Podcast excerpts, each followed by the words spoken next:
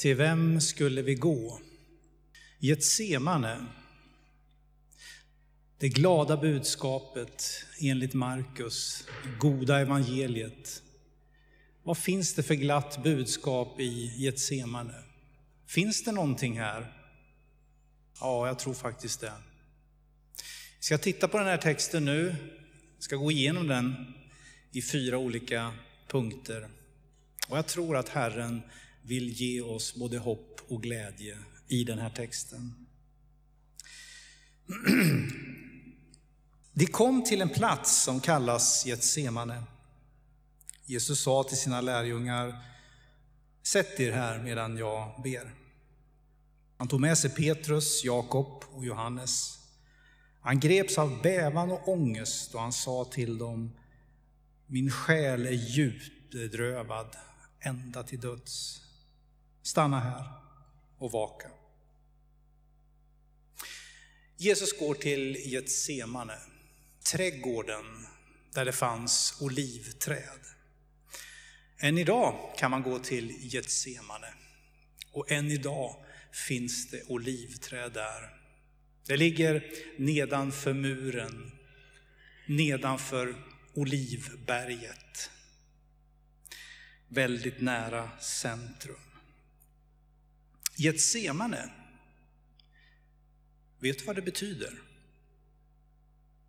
Det betyder oljepress.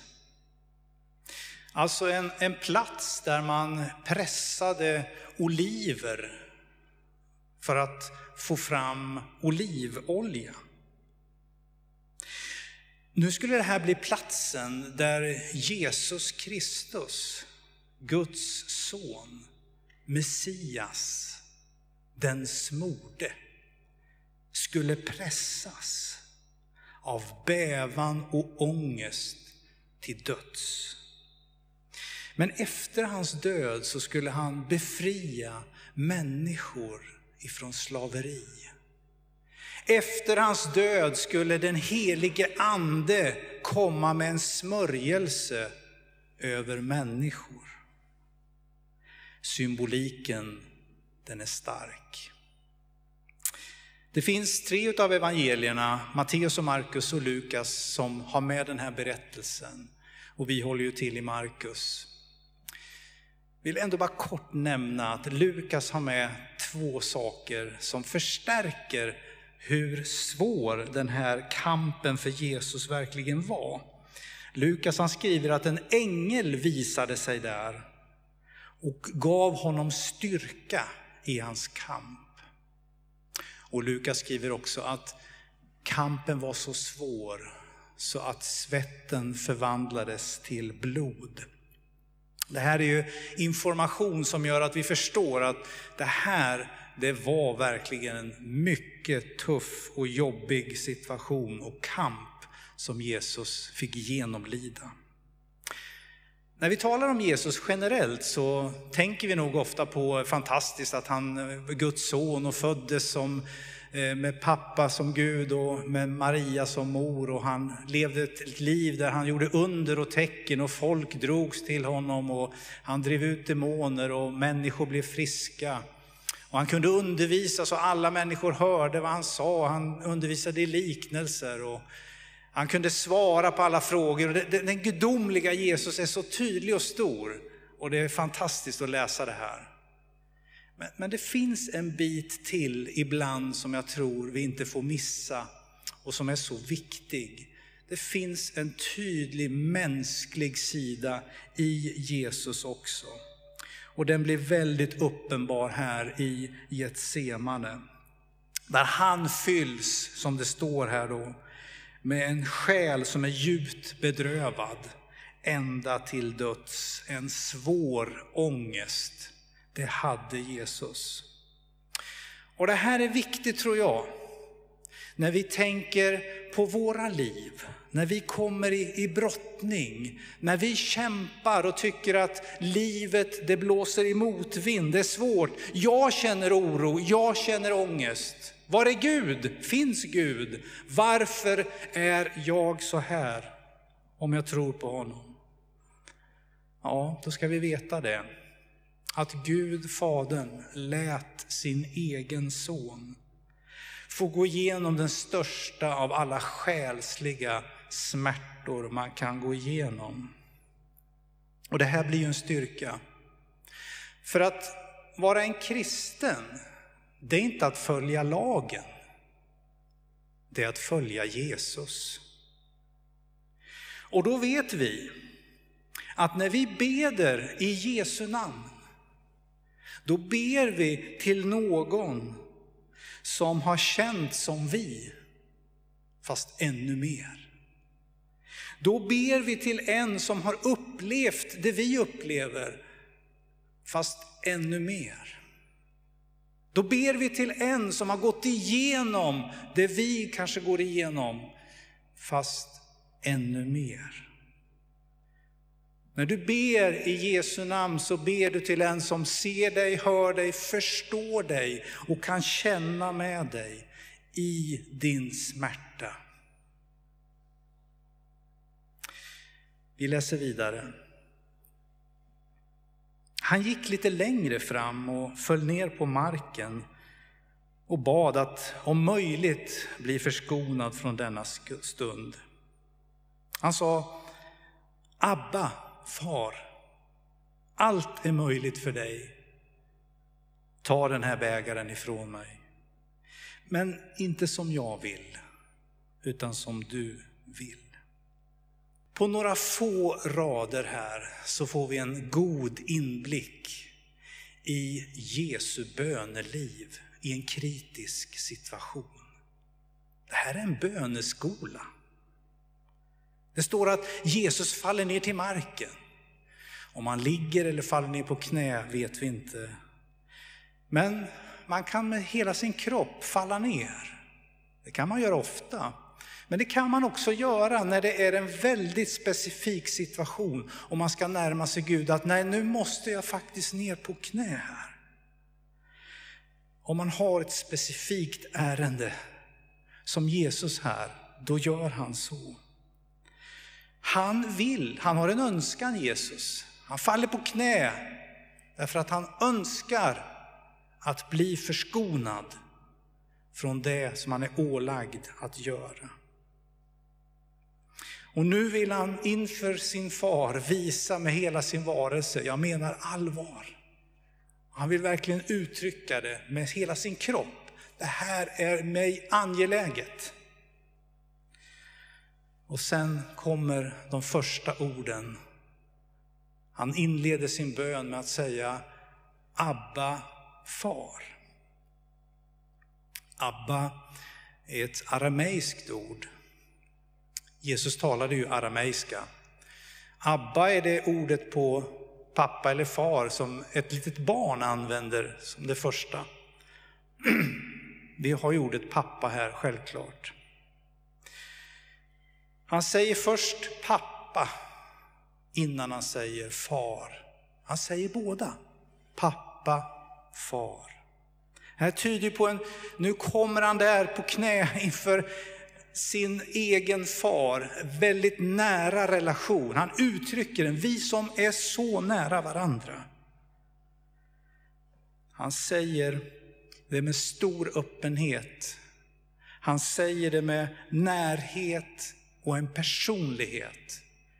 Nu ska vi verkligen mötas här. Och sen slår han fast, när han ligger där och har sagt Abba far, allt är möjligt för dig. Det finns inga begränsningar.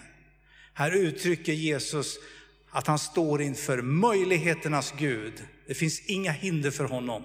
Jag kommer till dig nu. Jag vet att du kan allt. Han andas en stor tillit och tro till honom. Och så säger han då sin önskan efter det här. Ta den här bägaren ifrån mig.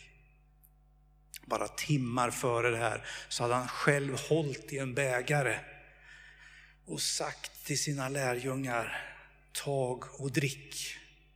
Ta denna bägare. Detta är mitt blod. Han står nu inför sin far och vet att det kommer att rinna mycket blod.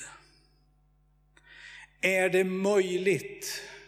Jag vet inte om Gud, Jesus säger till Gud att låt mig inte dö. Eller om det är att han säger låt mig slippa detta fruktansvärda lidande som jag tror väntar mig nu. Är det möjligt att slippa detta? Han vill inte det här och han uttrycker det. Men så lägger han till, det här är min vilja, men ske din vilja. De här korta raderna visar ett mönster. Vi kan se tydligt att den bönen som Jesus lärde sina lärjungar att be, nämligen Fader vår, den går igen i den här bönen i en krissituation.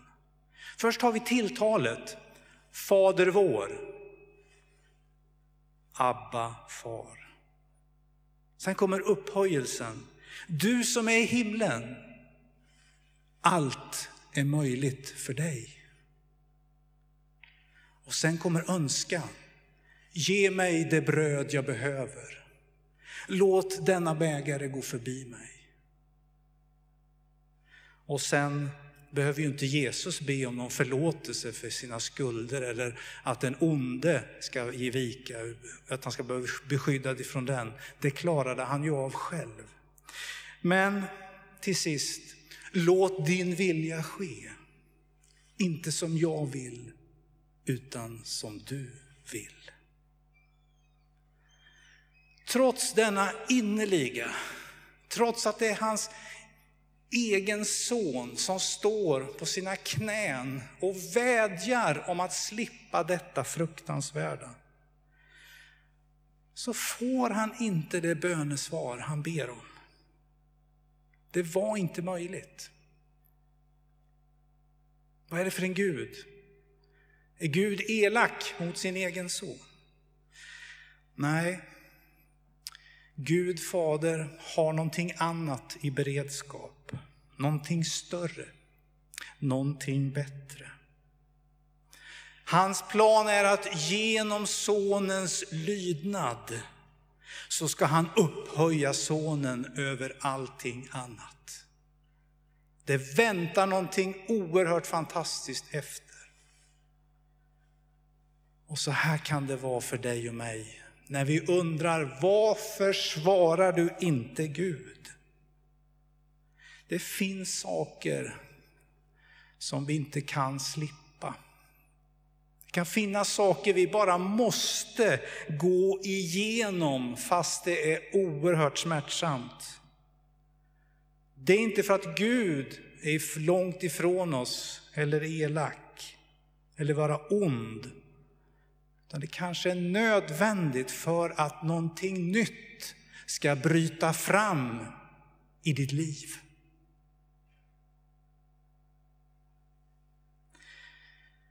Vi läser vidare. När Jesus kom tillbaka fann han att de sov. Då sa han till Petrus, Simon, sover du? Kunde du inte vaka en enda timme? Vaka och be att ni inte kommer i frestelse. Anden är villig, men köttet är svagt. Han gick bort igen och bad med samma ord. Simon Petrus, han hade strax före det här sagt inför Jesus och sina lärjungar, om alla andra här inne kommer på fall så ska jag aldrig göra det. Jesus svar till honom är att redan i natt, innan tuppen har galt två gånger, då ska du tre gånger ha förnekat mig. Och nu, några timmar senare, vi vet hur det gick. Nu sitter han och sover. Han svek sin Jesus. Trots att han hade svarat på Jesu påstående att han skulle förneka honom att även om jag skulle behöva dö så kommer jag aldrig förneka dig. Men så blev det ju. Och här säger Jesus att anden är villig men köttet är svagt. Högmod går före fall. Och det här är en viktig lärdom för alla Jesu efterföljare och i synnerhet ledarna. Det är många kristna ledare med en hög bekännelse som har fallit igenom. Och fallet har blivit stort. Därför köttet är svagt. Och därför säger Jesus istället, vaka och be att ni inte kommer i frestelse.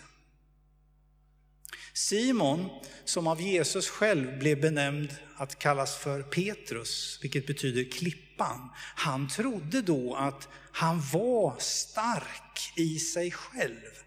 Att han var en klippa alla skulle kunna luta sig emot. Men den som vill vara en ledare i Jesu församling eller i Guds församling, i Kristi kropp, den vet att är man en klippa, då lutar man sig mot den sanna klippan. Då bygger man sitt liv på Jesus Kristus. Och det är det viktiga, att stå fast förankrad hos honom. Mycket viktigare än alla de eventuella gåvor man har och tror att man kan ge i Guds rike. För det visar sig under ett liv att köttet är svagt, även om anden är villig. Och så de sista raderna. När han kom tillbaka fann han återigen att de sov. Deras ögon var tunga av sömn och de visste inte vad de skulle svara honom. Sen kom han tillbaka för tredje gången och sa till dem, sover ni än och vilar er? Det räcker, stunden har kommit. Nu överlämnas Människosonen i syndarnas händer. Res på er, nu går vi. Han som förråder mig är här. Jesus tog alltså med sig sina lärjungar till Getsemane. Han skulle nu utkämpa en kamp med sin far. Och han ber dem att sitta på en plats, men lägg märke till att han ber faktiskt inte att de ska be med honom. Utan Jesus säger, sitt här och vaka. Han begär egentligen inte mycket av dem. Han vill att de ändå ska vara där. De behöver inte göra så mycket, men vaka över platsen. Och så ska han själv gå iväg och be. Vad är syftet med det här? Varför ska han ha med sig lärjungarna in i ett semane för att sitta och vaka? Ja, självklart så var det så att det kunde, hänt, kunde hända saker i trädgården. Det var ju mörkt också. Jesus kanske ville ha en viss koll på vad som skulle hända och ske. Men jag tror framför allt det är en annan sak som är drivkraften hos Jesus. Han står inför sitt svåraste ögonblick i livet just nu. Han vill inte vara ensam. Han ska vara ensam för han ska möta sin Gud, men han måste ha sina lärjungar på nära avstånd. Han har behov av att känna ett stöd och gemenskap. Tyvärr går det ju inte så bra. Tre gånger om somnar de. Det här tror jag Jesus visar på något väsentligt. Om han uttrycker de här behoven, så tror jag att du och jag också kan känna igen oss när vi står i kriser. Vi kanske inte vill ha att alla människor ska ringa och prata länge om, om mina problem, men man vill ju ändå ha människor som man känner, de finns där. Jag, jag kan höra av mig till dem. De har inte tagit avstånd, jag är inte ensam. ett stöd och en närvaro. Att visa att man finns och att man bryr sig. Och vice versa, tvärtom. När någon vän till dig hamnar i en kritisk situation. Tänk inte, åh nu vet inte jag hur jag ska bete mig här. Måste jag ringa och prata och försöka fråga? Du, det viktigaste är, det att du visar att du finns. När en människa som du känner hamnar i en svår situation, dra dig inte undan. Ta exemplet här. Finns där, vaka. Hör av dig säg, jag finns här. Är det något så hör med mig. Det här är en lärdom för oss. Att vi får finnas till hands för hans rikes skull. Vi ber. Herre Jesus Kristus, du led en svår kamp i ett semane, men du fullbordade ditt lopp. Du uthärdade kampen. Tack för att du vill ge oss styrka i våra liv. Vi kan också titta och se på dig och det du gjorde. Låt oss få leva i bibelordet. Låt det få bli levande. Låt det få bli det som är vägledande för oss. Kom, Herre Jesus, kom. Amen.